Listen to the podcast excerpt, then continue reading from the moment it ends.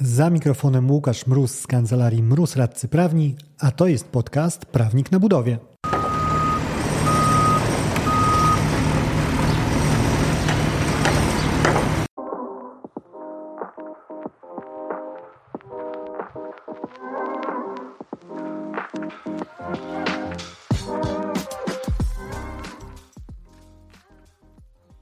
Prawidłowo wystawiona faktura własna wykonawcy protokół odbioru podpisany przez wykonawcę i inspektora nadzoru, faktury wystawione wykonawcy przez podwykonawców oraz potwierdzenia zapłaty tychże faktur wystawionych przez podwykonawców. Takie cztery elementy przewidywała umowa łącząca wykonawcę z zamawiającym dla zapłaty wynagrodzenia.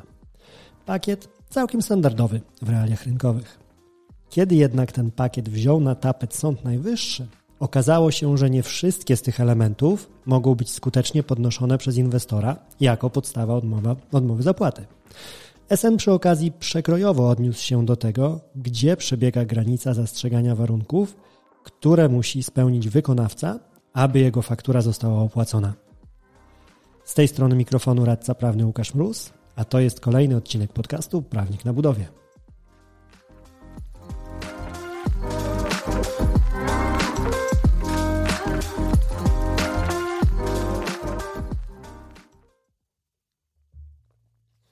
Mamy, tak jak mówiłem, cztery elementy, które zastrzegł zamawiający w umowie z wykonawcą, aby ten mógł dostać wynagrodzenie. I znowu, tak jak mówiłem, no nie jest to jakaś specjalna, wymyślna konstrukcja, wręcz to jest coś, co podpisując umowy, jak zakładam, widujesz na co dzień. Ale okazuje się, że po raz kolejny jest to taka dowód na to, że sam fakt, że coś jest stosowane powszechnie i powtarzane od lat, nie jest jeszcze jednoznaczny z tym, że to coś jest właściwe. Tutaj szereg bardzo fajnych, bardzo ważnych argumentów i uwag praktycznych Sąd Najwyższy zrobił, robiąc taką przekrojową robotę, wydając orzeczenie, które tłumaczy troszkę, jak w ocenie Sądu Najwyższego powinno się układać umowy jeżeli chodzi o warunki wypłaty wynagrodzenia wykonawcy i o tym właśnie porozmawiajmy dzisiaj. Zacznijmy od rzeczy bardzo podstawowej, która krąży po sądach od dawna. Y, mianowicie to, że nie jest dopuszczalne w ocenie sądów uzależnianie zapłaty całości należnego wykonawcy wynagrodzenia od warunku. Od warunku, tak jak rozumiem go ja jako prawnik i inne osoby, które miały przyjemność czytać szerzej kodeks cywilny, Czyli mamy pewne zdarzenie, które jest zarówno przyszłe, jak i niepewne. Czyli jeżeli się zdarzy, to zdarzy się w przyszłości, ale nie jest pewne, że zdarzy się na 100%. I jeżeli ktoś zastanawiałby się, no dlaczego właściwie nie możemy się tak dogadać, no z tego prostego względu, że jeżeli zawiesilibyśmy tak w powietrzu wynagrodzenie, możliwość jego uzyskania, to okazałoby się, że wykonawca mógłby przerobić całość swoich prac zgodnie z najlepszymi standardami wykonać roboty wręcz podręcznikowo, tak że trafiłyby na wydziały budownictwa jako wzór dobrych praktyk, a wynagrodzenia i tak by nie zobaczył. I na taką konstrukcję stanowczo sądy się nie i zresztą słusznie. Tutaj też mała uwaga off-topowa że sama warunkowość w umowach o roboty budowlane nie jest tak absolutnie wyłączona, bo e, same zawarcie umowy o roboty budowlane jak najbardziej może być już powiązane z warunkiem, co zresztą często się dzieje. Jeżeli jesteś podwykonawcą, pewnie spotkałeś się z tym, że e, Twoja umowa jest zawierana pod warunkiem jej zaakceptowania przez inwestora, ba, może samo to zabiegałeś, chroniąc swoje interesy, żeby wiedząc, że dopiero kiedy masz podkładkę solidarnej odpowiedzialności inwestora, to wchodzisz na realizację, e, a może na przykład jako generalny wykonawca zdarzyło Ci się zawrzeć umowę, w której zastrzegałeś z inwestorem, że no właściwie jest ona uwarunkowana tym, czy inwestor zobaczy pozwolenie na budowę. Także to, co podkreślają sądy, nasi drodzy budowniczowie, nasi drodzy inwestorzy, możecie się dogadywać jak najbardziej na warunkowość samej umowy, e, ale jeżeli już ta umowa ruszy, no to ugadać się na to, że może pieniądze będą, a może nie, no to już nie bardzo można.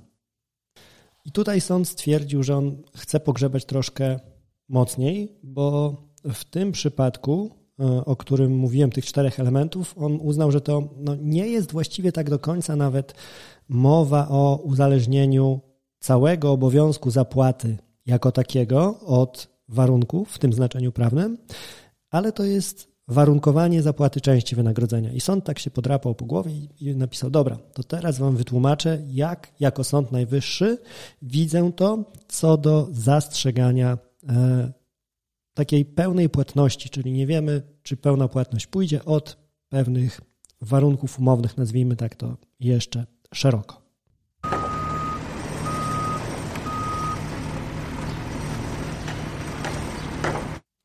I zacznijmy od faktur podwykonawców.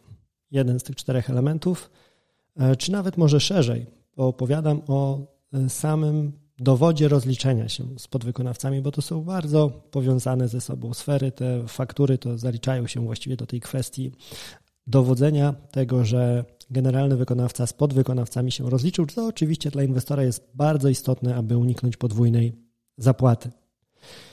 Dlaczego sąd stwierdza, że ma tutaj problem? Bo spoiler alert stwierdził właśnie, że ten zakaz warunku, o którym mówiłem, stoi na przeszkodzie temu, żeby przewidziany w tej umowie wymóg przedstawienia faktur obciążających wykonawcę, a wystawionych przez podwykonawców, można było uznać za skutecznie zastrzeżony.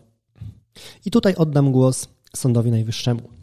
Nie ulega wątpliwości, że podwykonawca z różnych przyczyn może nie przedstawić faktury generalnemu wykonawcy, co w konsekwencji oznacza, że wykonawca ten nie będzie taką fakturą dysponował. Skutkowałoby to uzależnieniem zapłaty wynagrodzenia należnego wykonawcy od zachowania osoby trzeciej, tutaj podwykonawcy. A więc zdarzenia z perspektywy stron umowy o roboty budowlane, czyli generalnego wykonawcy i inwestora, zdarzenia przyszłego i niepewnego. Niezależnie zatem od umownego ujęcia tej okoliczności, takie postanowienie umowne jako sprzeczne z naturą stosunku prawnego wykreowanego umową o roboty budowlane jest nieważne. Należy więc je traktować jako niezastrzeżone. I tak, być może jest to dla Ciebie nowum, ale generalnie nie jest to nic nowego, jeżeli chodzi o orzecznictwo. Jeżeli dotrzesz do odcinku 100, odcinka chyba tak się prawidłowo mówi, i 111 podcastu, e, zapłata wykonawcy dopiero po przedstawieniu oświadczeń podwykonawców. Tam szeroko omawiałem właśnie ten wątek, e, gdzie jeden z sądów tak zrobił deep diving tego problemu i poszedł dokładnie w tym samym kierunku, co Sąd Najwyższy w tym wyroku, na, na bazie którego e, mówią to, co mówią teraz, czyli przyjął, że no to jest tak naprawdę oddawanie władzy co do wynagrodzenia wykonawców w ręce podwykonawcy, co też nie ukrywajmy, skwapliwie przez podwykonawców bywa wykorzystywane do takiego szantażu zapłaceniowego, czyli okej, okay, nie chcesz mi zapłacić tyle, ile sądzę, że powinieneś mi zapłacić, drogi wykonawco, mojej lojalki nie zobaczysz, a jak ty jej nie zobaczysz, to nie zobaczy jej zamawiający, a jeżeli on jej nie, nie zobaczy, no to ty zdecydowanie większą blokadę wynagrodzenia dostaniesz, zdecydowanie bardziej bolesną niż to, co blokujesz mnie, jeżeli chodzi o rozliczenie. Kilka rzeczy ważnych, troszkę na marginesie, a troszkę rozwijając to, o czym powiedział SN, to z czym się zgadzam, czyli nie wypychajmy możliwości rozliczenia w ręce osób trzecich. Uwaga numer jeden, PZP, e, no bo tutaj zamawiający często, zdarzyło mi się nawet właśnie, że po tym 111 odcinku dostałem troszkę wiadomości, że ale jak to przecież PZP wprost przewiduje, że my mamy kontrolować, czy ten podwykonawca ma pieniądze, czy nie i tak dalej, i tak dalej. E, I że mamy obowiązek żądać dokumentowania tego, że rozliczenie z podwykonawcą nastąpiło. No tak, drodzy Państwo, e, tylko zauważcie, że PZP mówi szeroko dość no, o dowodach takiej zapłaty, a nie ogranicza się do konkretnych jakichś przejawów, w szczególności związanych z zachowaniem samego podwykonawcy, czyli chociażby właśnie jego oświadczeń o niezaleganiu. Można oczywiście przewidzieć w umowie wprost, że to będzie jeden z takich postaci dowodu rozliczenia z podwykonawcą, ale problem zaczyna się robić i o tym właśnie mówiłem w tym odcinku 111, więc nie będę mówił o detalach kiedy jest to jedyna furtka dla wykonawcy do uzyskania wynagrodzenia, czyli przekazuje ten, tą lojalkę podwykonawcy albo nie przekazuje nic. Czyli niezależnie od tego, czym by się nie wylegitymował, jeżeli nie ma tego oświadczenia podwykonawcy, w którego wzorze wplecione jest na 99,9% oświadczenie podwykonawcy o tym, że zamawiający nigdy go już więcej na oczy nie zobaczy, szczególnie z wezwaniem do zapłaty wynagrodzenia niewypłaconego przez wykonawcę, no to nie ma pieniędzy. Taka ciekawostka, e, całkiem niedawno w jednym ze swoich postępowań, czy może inaczej, nie w, nie w jednym ze swoich postępowań, ale jedno z tych postępowań trafiło na Wokandę Kio. E, Generalna Dyrekcja Dróg Krajowych i Autostrad. Tutaj pozdrawiam e, serdecznie. Wiem, że jest słuchane. Pozdrawiam i przekazuję wyrazy sympatii dobrym żołnierzom po stronie Generalnej Dyrekcji. Chciała właśnie GDDKiA usunąć możliwość składania takich lojalek.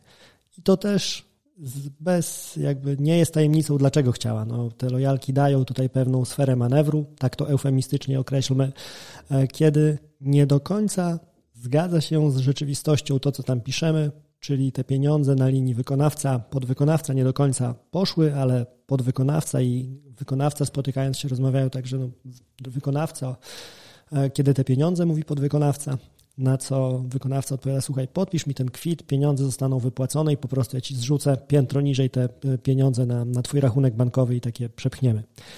A kiedy dowodem rozliczenia może być tylko po prostu e, potwierdzenie przelewu, no to ten mechanizm już nie do końca tak się udaje. Ale właśnie w, w tym przypadku e, KIO, który tra- no, Izba stwierdziła, że no, nieładnie tak, nie, nie zaaprobowała tej zmiany, stwierdziła, że Ustawa nie przewiduje zamkniętego katalogu takich e, dowodów zapłaty, e, więc tutaj stwierdzanie, że ten będzie niedopuszczalny, no to jest krok za daleko. E, ale z tego, co ktoś mi tam komentował w LinkedIn pod postem, który tego dotyczył, no okej, okay, to w tym przetargu KIO się ujęła za wykonawcę, ale w innych przetargach, które do KIO nie trafiły, no to zamawiający dalej z tego rozwiązania korzystał. Ja przyznam, że my też sami w swojej praktyce w kancelarii e, wsadzamy ręce w kwestie e, tych rozliczeń, głównie żeby wyrugować polski złoty potrąceniowy, e, czyli możliwość składania kombinacji potwierdzenie zapłaty plus oświadczenie o niezaleganiu, albo plus oświadczenie o potrąceniu, albo w ogóle samego oświadczenia o potrąceniu, czyli składam jako wykonawcę fakturę plus oświadczenie o potrąceniu kar umownych e, i stwierdzam, że w ten sposób no, tym walutą w postaci polskiego złotego potrąceniowego rozliczyłem się z podwykonawcą, jestem czysty, wypłaćcie mi proszę moje pieniądze. Tutaj zastrzegę przy tym otwarcie, że my nie działamy właściwie po stronie inwestorów publicznych, e, także mamy troszkę większą swobodę manewru i e, te rozwiązania wrzucamy ewentualnie działając po stronie inwestorów prywatnych, e, czy też jeżeli ze strony wykonawcy chcemy zabezpieczyć go mm, przed taką opcją polskiego złotego potrąceniowego, który dzieje się między podwykonawcą a dalszym podwykonawcą. Inne przykłady. Jeżeli chodzi o tą samą myśl, czyli osoba trzecia nie może decydować o tym swoim działaniem de facto, czy wykonawca dostanie pieniądze, czy nie. E, tak jak mówiłem, no, nic nowego. E, Białystok. Co nie podpasowało sądowi? Złożenie kserokopii potwierdzeń przelewów potwierdzonych przez bank albo oświadczeń podwykonawców. No, oświadczenia podwykonawców są tutaj oczywiste, to cały czas o tym mówię. A z tą kserokopią potwierdzeń e, wydaje mi się, że tu chyba tego banku przyczepił się sąd, że to była ta strona trzecia, która może potwierdzi, może nie potwierdzi. E, gdyby były same potwierdzenia po prostu przelewów, no to cóż, jest to rzecz, którą może zrobić sam wykonawca. Idąc dalej, Lublin. Klasyka drabinki rozliczeniowej, czyli zapłata podwykonawcy po uzyskaniu przez generalnego wykonawcę wynagrodzenia od inwestora.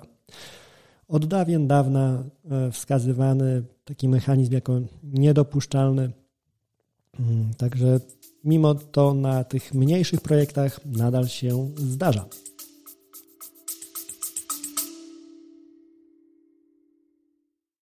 Wracam na trasę szkoleniową. Z Akademią Kontraktów Budowlanych, czyli swoim autorskim szkoleniem, odwiedzę cztery miasta.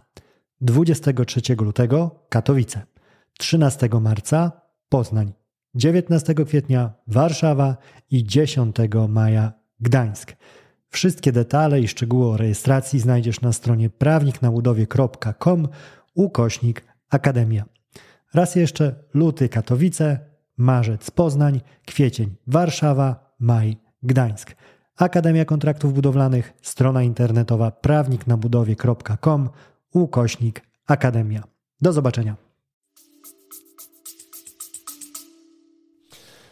Łódź.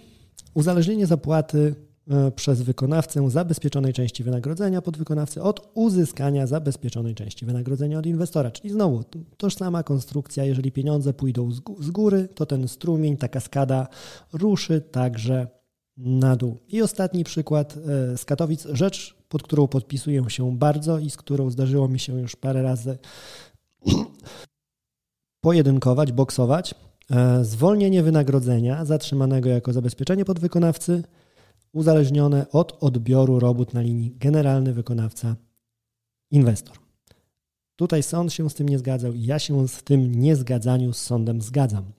E, też patrzę na to w ten sposób i to było zresztą akcentowane bardzo mocno w tej sprawie i bardzo trafnie, że przecież ta blokada na linii odbioru generalny wykonawca-inwestor nie musi mieć czegokolwiek wspólnego w ogóle z robotami podwykonawcy, z tym jak on wywiązał się ze swojej umowy, więc dochodzimy do sytuacji, gdzie znowu wszystko jest zrobione prawidłowo, a pieniędzy z jakich formalnych względów nie ma. I można myśleć właśnie szerzej w tych kategoriach, że to ta konstrukcja, ten skutek w postaci braku zapłaty pomimo dobrej roboty, to jest coś, do czego sąd dobiera sobie argumentację po prostu, że tak być nie powinno, a już jakie paragrafy podstawić pod to, żeby uzasadnione było to, że tak być nie powinno, to jest już kwestia wtórna i sobie to dopracujemy. I troszkę na marginesie tych wszystkich rzeczy, e, też coś, co wydaje mi się warte tutaj podkreślenia, wrzucenia troszkę do tego worka, e, wiązanie odbioru podwykonawcy z odbiorem całości robót przez inwestora. Bo to też e, jest temat pokrewny tak naprawdę właśnie tym łańcuszkom rozliczeń zakładających transfer pieniężny na linii generalny wykonawca podwykonawca od transferu na linii inwestor generalny wykonawca. I tutaj z tych samych przyczyn, dla których takie transferowanie pieniężne jest bardziej niż wątpliwe, to szczerze mówiąc, w mojej ocenie równie ryzykowne są e, wszelkie postanowienia, które właśnie warunkują, wiążą tak odbiór, no, co de facto w konsekwencji też rzuci się na pieniądze. Jeżeli chodzi o to, co z praktyki można wyciągnąć z tych takich rozważań sądu, po pierwsze, e, trzymajmy się sfery działań, gdzie wykonawca ma moc sprawczą. Czyli jeżeli chcemy już budować e, rozwiązania takie formalne, powiedzmy, które muszą być spełnione dla wystąpienia zapłaty, ok, sądy nie negują tego, nie każą e, inwestorom płacić tak absolutnie bezrefleksyjnie, ale za każdym razem, kiedy tworzysz umowę i chcesz tam dodać jakiś element, czy kontrolujesz swoją już istniejącą umowę pod kątem tego, o czym mówię w tym odcinku, zadaj takie proste pytanie: czy wykonawca może dany warunek spełnić sam? może się z tego wywiązać. Jeżeli odpowiedź jest negatywna, no to szczerze mówiąc, wystawiasz się na ryzyko. I w ogóle ująłbym to nawet w szerszą rekomendację. E, w taką mianowicie, że tej samej reguły warto się trzymać przy definiowaniu działań, które prowadzą do zapłaty wynagrodzenia. Od na przykład e, wydanie robót, które może być definiowane również przez czynności, które są powiązane nie tylko bezpośrednio z wykonawcą, czyli nie tylko on zakończy po prostu roboty, zgłosi pisemnie zamawiającemu i inspektorowi nadzoru, że to zakończenie nastąpiło i jeszcze dokona wpisu w dzienniku budowy, ale e, zastrzegamy, że tam ma się pojawić element X, Y, chociażby potwierdzenie e, tego, że roboty rzeczywiście są gotowe do odbioru i to potwierdzenie ma być dokonane przez inspektora. No i już tutaj mamy stronę trzecią, i zaczynają się problemy, o czym zresztą za chwilę powiem, mówiąc o kolejnych elementach.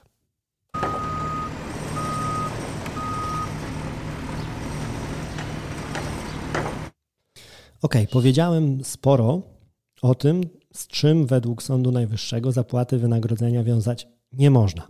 To teraz, trzymając się praktyk coachingowych, czyli mówimy pozytywami, a nie negatywami, z czym takie zapłatę wynagrodzenia, z czym powiązać ją można z kolei. I znowu, na, na wstępie oddam głos Sądowi Najwyższemu.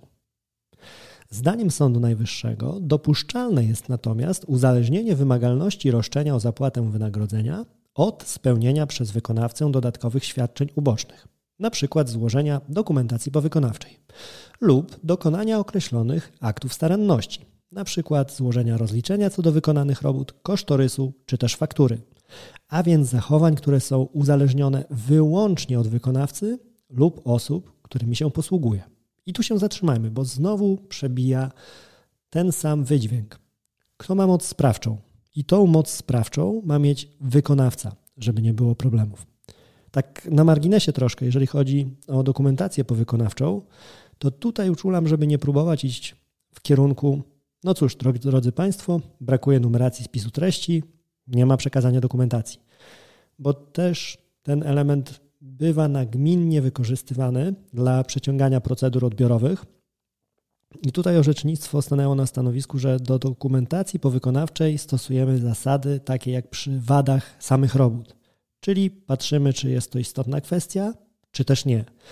Jeżeli jest istotna, ok, pozwala na wstrzymanie się z odbiorem, zablokowanie tej czynności. Jeżeli natomiast nie jest, no to możemy domagać się i wręcz powinniśmy jako inwestor domagać się poprawy, ale nie będzie to okoliczność, która rzutuje na zablokowanie wynagrodzenia. I znowu wróćmy do tego, co napisał Sąd Najwyższy, wchodząc w tryb cytatu ponownie. Nic nie stoi na przeszkodzie i skarżący tego zresztą nie kwestionuje, aby uzależnić wymagalność roszczenia o zapłatę wynagrodzenia za wykonane roboty budowlane od przedstawienia przez wykonawcę faktury VAT, a więc dokonania czynności, która jest w zasadzie irrelevantna z punktu widzenia prawa cywilnego, ale ma istotne znaczenie na płaszczyźnie podatkowej i finansowo-księgowej. To samo dotyczy dokonania zapłaty przez generalnego wykonawcę na rzecz podwykonawców która to czynność jest uzależniona w przeważającej mierze od generalnego wykonawcy. Czy w przeważającej mierze? No chyba nawet całkowicie jest uzależniona od generalnego wykonawcy, bo albo ten przelew zrobi, albo, albo go nie dokona. I znowu kilka uwag, troszkę nawet odbiegających od, od tego głównego wątku. E, takie umożliwienie generalnemu wykonawcy pokazania szerokiego spektrum dowodów, a nie tylko tych nieśmiertelnych lojalek podwykonawców o niezaleganiu, e, jeżeli mamy możliwość pokazania wielu różnych rodzajów dowodów rozliczenia, jest korzystne z perspektywy przeciwdziałania potencjalnym szantażom podwykonawcy, tym, o których e, już mówiłem. I bardzo ważna rzecz, która zwróciła moją uwagę tutaj, mm, to jest sądowa opcja faktura to dokument księgowy i nie wpływa na obowiązki cywilnoprawne. To często pojawia się w wyrokach i w pewnym kontekście jest jak najbardziej uprawnione, ale w innych kontekstach, no to odnoszę wrażenie, że po prostu poszło takim echem po orzecznictwie zupełnie bezrefleksyjnie, szczerze mówiąc. E, bo tutaj przypomnę raz jeszcze, że sąd podkreśla, najwyższy, że jak najbardziej można uzależnić wymagalność roszczenia o zapłatę wynagrodzenia od przedstawienia faktury VAT.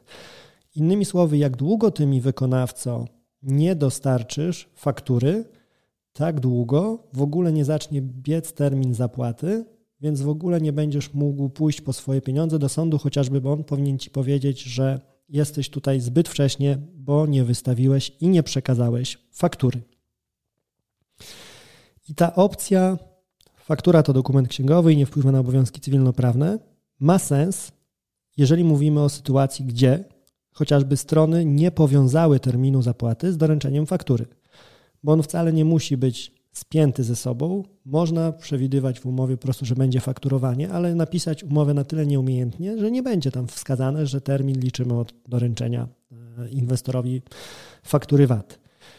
E, I w takich kontekstach zdarzało się w wyrokach sądowych właśnie, że była ta popełniana myśl, że faktura to tylko dokument księgowy, i tu się w pełni zgadzam. Jeżeli nie chcieliśmy, czy nie zadbaliśmy o to, żeby w umowie właściwie wskazać, że chcemy, żeby ta faktura nie była tylko dokumentem księgowym, rozliczeniowym, ale takim starterem terminu zapłaty, no to nie ma powodu, żeby sąd jakby rozciągał nasze intencje i wyciągał z, te, z tych intencji więcej niż sami zapisaliśmy w kontrakcie. Inny przypadek, w którym absolutnie zgadzam się z tym podejściem, że faktura to fiskusowi, a pieniądze, wynagrodzenie z umowy to wykonawcy, to są wszystkie przypadki, gdzie to strona zlecająca roboty stawia barierę w wystawieniu faktury. Na przykład przez odmowę podpisania protokołu, na podstawie którego faktura ma być wystawiona i który ma być dodatkowo załącznikiem do tej faktury. Ok, nie trzeba mnie przekonywać do tego, że w takim przypadku e, byłoby idiotycznym no, przyjęcie, że można zrobić taki szachmat, ponieważ ja jako inwestor nie podpiszę protokołu, w związku z tym ty jako wykonawca nie masz jak wystawić faktury, w związku z tym jesteś w pacie, bo e, pieniędzy nie, nie zobaczysz, bo nie może ruszyć termin zapłaty wynagrodzenia. Problem mam z sytuacją e, zapłaty, spraw o zapłatę bezfakturową. Nam również zdarza się odbierać takie telefony, gdzie one gdzieś tam w, w rozmowie na temat tego, e, cóż trzeba zrobić, jak zrobić, pada taka ogromnie istotna uwaga, że panie mecenasie, tam jest tylko taki temat, że faktury nie wystawiliśmy i lepiej by było, żebyśmy wystawić nie musieli i chcielibyśmy dostać pieniądze i dopiero później po tych pieniądzach fakturować. No i jaki z tym mam problem? Mam z tym problem w momencie, kiedy umowa wprost przewiduje, że fakturować mam i że dopiero od momentu dostarczenia faktury termin zapłaty biegnie, bo no nie sposób przejść sobie nad tym do porządku dziennego i zamknąć oczy, udając, że czegoś takiego nie zapisaliśmy. To zresztą podkreślał Sąd Najwyższy nie tylko w tym orzeczeniu, o którym mówię dzisiaj, ale już lata temu całe, wskazując, że jak najbardziej można sobie termin zapłaty powiązać z dostarczeniem faktury.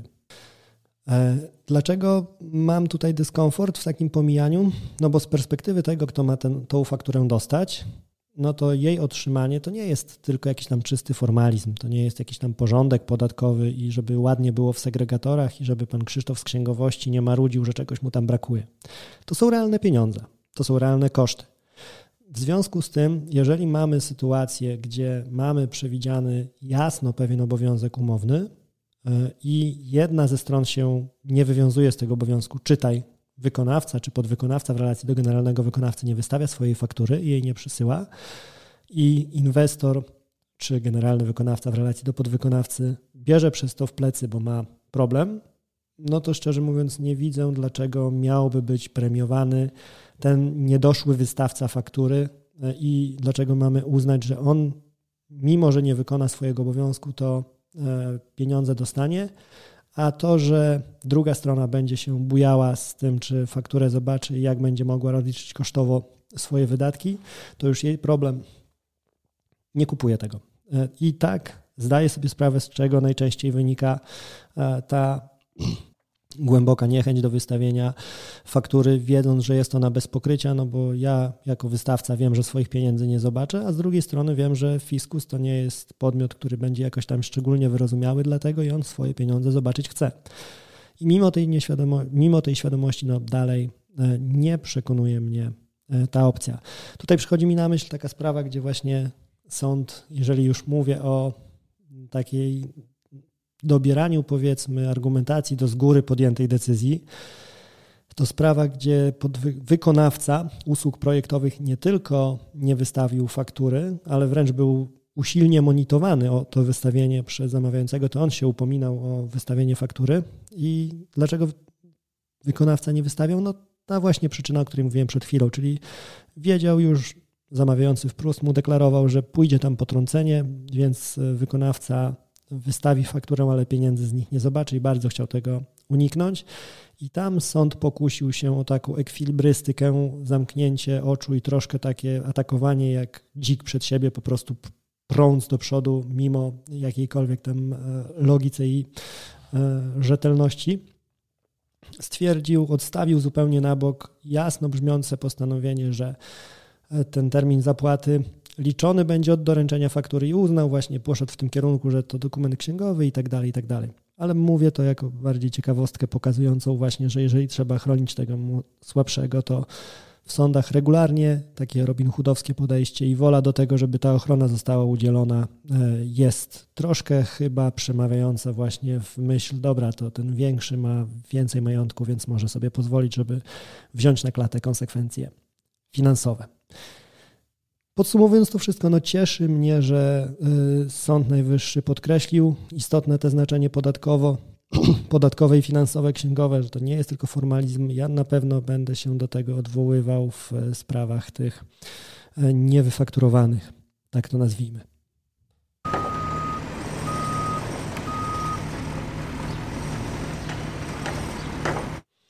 Kolejny element, w którym wykonawca upatrywał tego, że naruszył zasady prawa, zamawiający formułując wymogi otrzymania wynagrodzenia przez e, wykonawcę, mianowicie stwierdził wykonawca, że nie można skutecznie napisać, tak jak jeden z tych czterech elementów był w umowie, którą zawarł, że wymagane jest potwierdzenie zapłaty faktur podwykonawców. No, de facto zapłata wynagrodzenia, bo do tego to się sprowadza. No ale tutaj zupełnie przestrzelił Zero sympatii od Sądu Najwyższego zabrał za ten argument i padło to zupełnie na nieżyzną glebę, ponieważ Sąd Najwyższy stwierdził, że w ogóle no nie ma tutaj jakiegokolwiek pola do mówienia o problemie z ważnością. Wręcz przeciwnie, w PZP wprost przewidziano przepisy świętej pamięci artykuł 143a i obecny 447, które de facto stanowiły akceptację takiego rozwiązania przez ustawodawcę, więc skoro w prawie jest zapisane, to jak nieważne być może, można jak najbardziej ze strony zamawiającego e, wymagać tego, aby podwykonawcy rozliczeni zostali.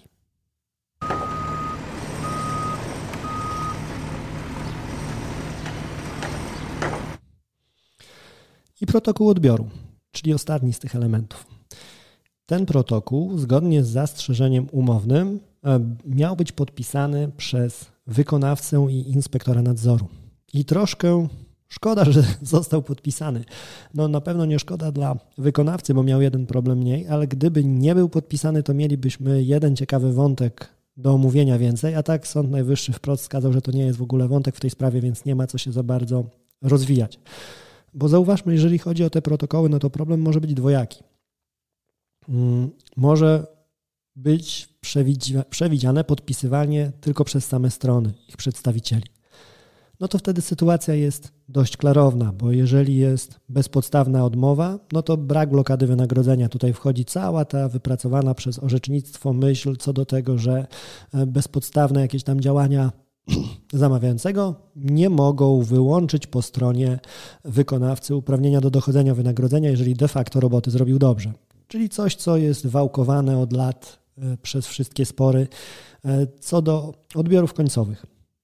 Natomiast jeżeli pojawia się już trzecia osoba, tutaj inspektor nadzoru, no to tych wątpliwości jest jednak więcej, ponieważ e, mamy, znowu wracamy do tego wątku, który gdzieś tam w tle przewija się przez cały odcinek, czyli ta niemożliwość wplątania w zapłatę wykonawcy osób trzecich. Czyli to ma leżeć pomiędzy nami, między mną jako wykonawcą, a tobą jako inwestorem, a najlepiej to w ogóle, żebyś nie mieszał tam innych działań, drogi inwestorze, niż te, które zależą wyłącznie od wykonawcy, które on może spełnić.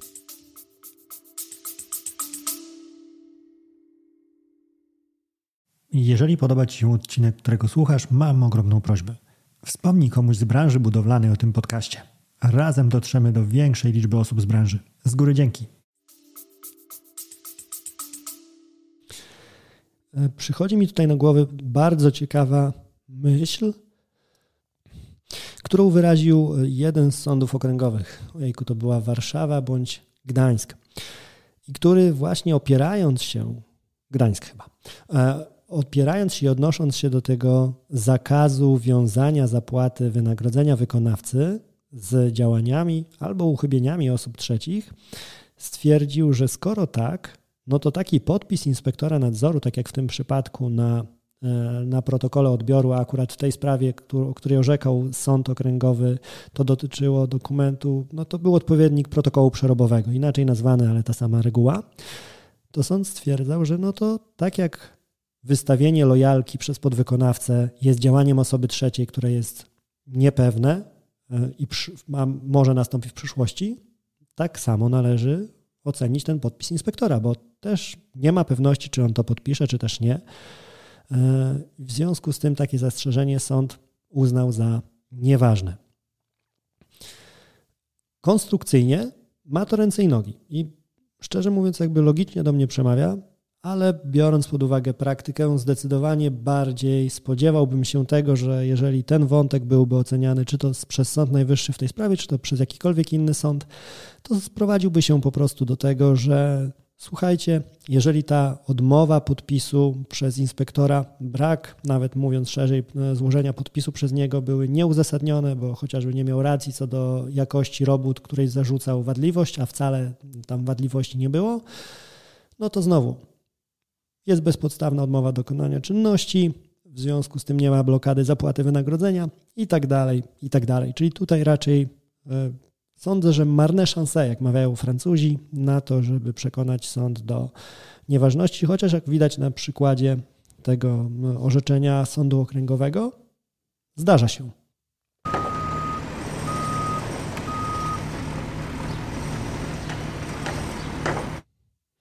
I wrzućmy teraz te wszelkie rozważania na odpowiedź najciekawszą, no ta, którą, której szukał wykonawca kierując swój pozew, czyli czy ja tych pieniędzy mogę dochodzić, czy nie mogę.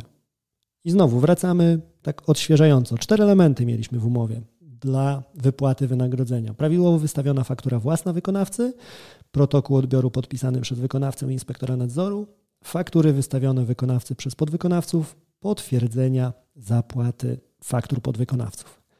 Tak jak mówiłem, protokół odbioru podpisany przez wykonawcę i inspektora nadzoru mamy, więc tu jest już na tej czekliście odhaczony e, ptaszek, jest spełnione, nie ma tematu. Drugi element, sąd mówi, że e, wymóg faktur podwykonawców, no stwierdziłem, że jest nieważny, więc odpada. Więc tutaj nie ptaszek, a skreślenie i z tych czterech zostają nam trzy. Czyli mamy jeszcze dwa do oceny. Wystawienie faktury własnej i potwierdzenia wypłat podwykonawcom. I zacznijmy od tego drugiego, potwierdzenia wypłat podwykonawcom, których generalny wykonawca nie przedstawił. I to już w ocenie Sądu Najwyższego zamknęło temat, ponieważ nie mamy jednego z de facto trzech dopuszczalnych z czterech przewidzianych w umowie elementów, które powiązane były z zapłatą wynagrodzenia. Skoro nie ma całego pakietu, no to nie ma zapłaty wynagrodzenia. Chociaż tutaj no, nie sposób takiej refleksji się uciec, że e, może być tutaj z kolei pole do naruszeń, ponieważ ja jako inwestor odmawiam generalnemu wykonawcy zapłaty, bo nie mam podkładek e, wszystkich. De facto podwykonawcy z różnego względu e, nie atakują mnie, powiedzmy mają za małe know-how, żeby wiedzieć jak, finansowo nie są w stanie, cokolwiek. I takie rozwiązanie może doprowadzić do tego, że jako inwestor nie zapłacę tak za bardzo nikomu, a z efektu robót będę mógł korzystać. No ale tak czysto formalnie znowu, rzeczywiście ten element z checklisty nie był sprawdzony, nie był spełniony. I ciekawa bardzo kwestia, jeżeli chodzi o fakturę własną, bo wydaje się element najprostszy, ale tutaj e, sytuacja, potraktuj to jako bonus do odcinka, była bardzo ciekawa, o tyle, że okazało się, bo to tle była, było przepychanie na inne ręce tej wierzytelności i tak dalej, i tak dalej. Kiedy do akt sprawy trafiła faktura wykonawcy, ona była tam przekreślona w ogóle, był tam jeszcze na niej jakiś dopisek, zakreślenie. I tutaj sąd najwyższy stwierdził, że też mógłby być problem. Podkreślił, że jakby nie, nie ocenia tej sprawy na tym akurat warunku, ponieważ już tak jak mówił, wystarczyło, że nie ma potwierdzenia wpłat na rzecz podwykonawców i już można roz, rozstrzygnąć spór stron, ale odniósł się Sąd Najwyższy do praktyki anulowania faktury. No bo wiadomo, obrót zna taki przypadek e, i może cię to zdziwić, ale mówi się, że prawo nie nadąża za realiami obrotu, ale akurat w tym przypadku już nadążyło i to 20 lat ponad temu, ponieważ e, Sąd Najwyższy odwołał się do e, wyroku Naczelnego Sądu Administracyjnego, czyli mądrych prawników, jeżeli chodzi o e, najwyższych prawników, jeżeli chodzi o kwestie związane ze sferą całą publiczną, który już 19 grudnia 2000 roku wydał rozstrzygnięcie, w którym stwierdził, że Możliwość anulowania faktur, w cudzysłowie anulowania oczywiście, mimo że nie jest dopuszczona wyraźnie przez ustawę o VAT, należy zaaprobować jako praktyczną i realną drogę, znowu w cudzysłowie, wycofania się podatnika z błędnego wystawienia dokumentu rozliczeniowego. Jednak powinna ona dotyczyć wyłącznie tych dokumentów rozliczeniowych, które nie zostały wprowadzone przez podatnika do obrotu prawnego, a także gdy faktura dokumentuje czynność rzeczywiście niedokonaną. I tutaj sąd stwierdza, jak to jest pokreślone, pozaznaczane i może jeszcze tam nawet gdzieś tam kółko po filiżance kawy stoi, to ja szczerze mówiąc nie bardzo wiem, czy to była ta faktura ważna, czy może ktoś stwierdził, że to trzeba anulować, bo pieniędzy i tak nie dostaniemy. Więc to też trzeba było by ustalić, chociaż tak jak mówię, no i tak jak powiedział Sąd Najwyższy w tym przypadku stwierdził wprost, że ale to nie jest kluczowa kwestia, e, ponieważ i tak te powództwo bym oddalił z uwagi na brak innego z tych elementów zapłaty.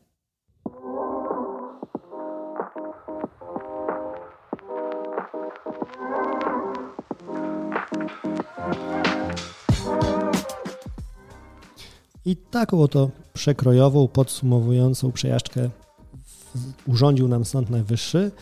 Orzeczenie cieszy mnie, że zapadło, bo w jednym miejscu zbiera wiele wątków i tak podsumowuje na przyszłość do wielu sporów i z pewnością można sobie sięgać do rozstrzygania swoich wątpliwości do tego wyroku. Z mojej strony zachęcam gorąco do subskrybowania podcastu, jak również do zostawienia oceny, czy to w gwiazdkach, czy w słownej, w aplikacji, w której akurat mnie słuchasz. Jeżeli chcesz się ze mną skontaktować, cóż, w mediach społecznościowych znajdziesz mnie na LinkedIn jako Łukasz Mróz, na Facebooku oraz na Instagramie jako Prawnik na Budowie. A w wersji bardziej klasycznej możesz napisać na biuro małpa kancelariamroz.pl. Tyle na dziś. Do usłyszenia w kolejnym odcinku.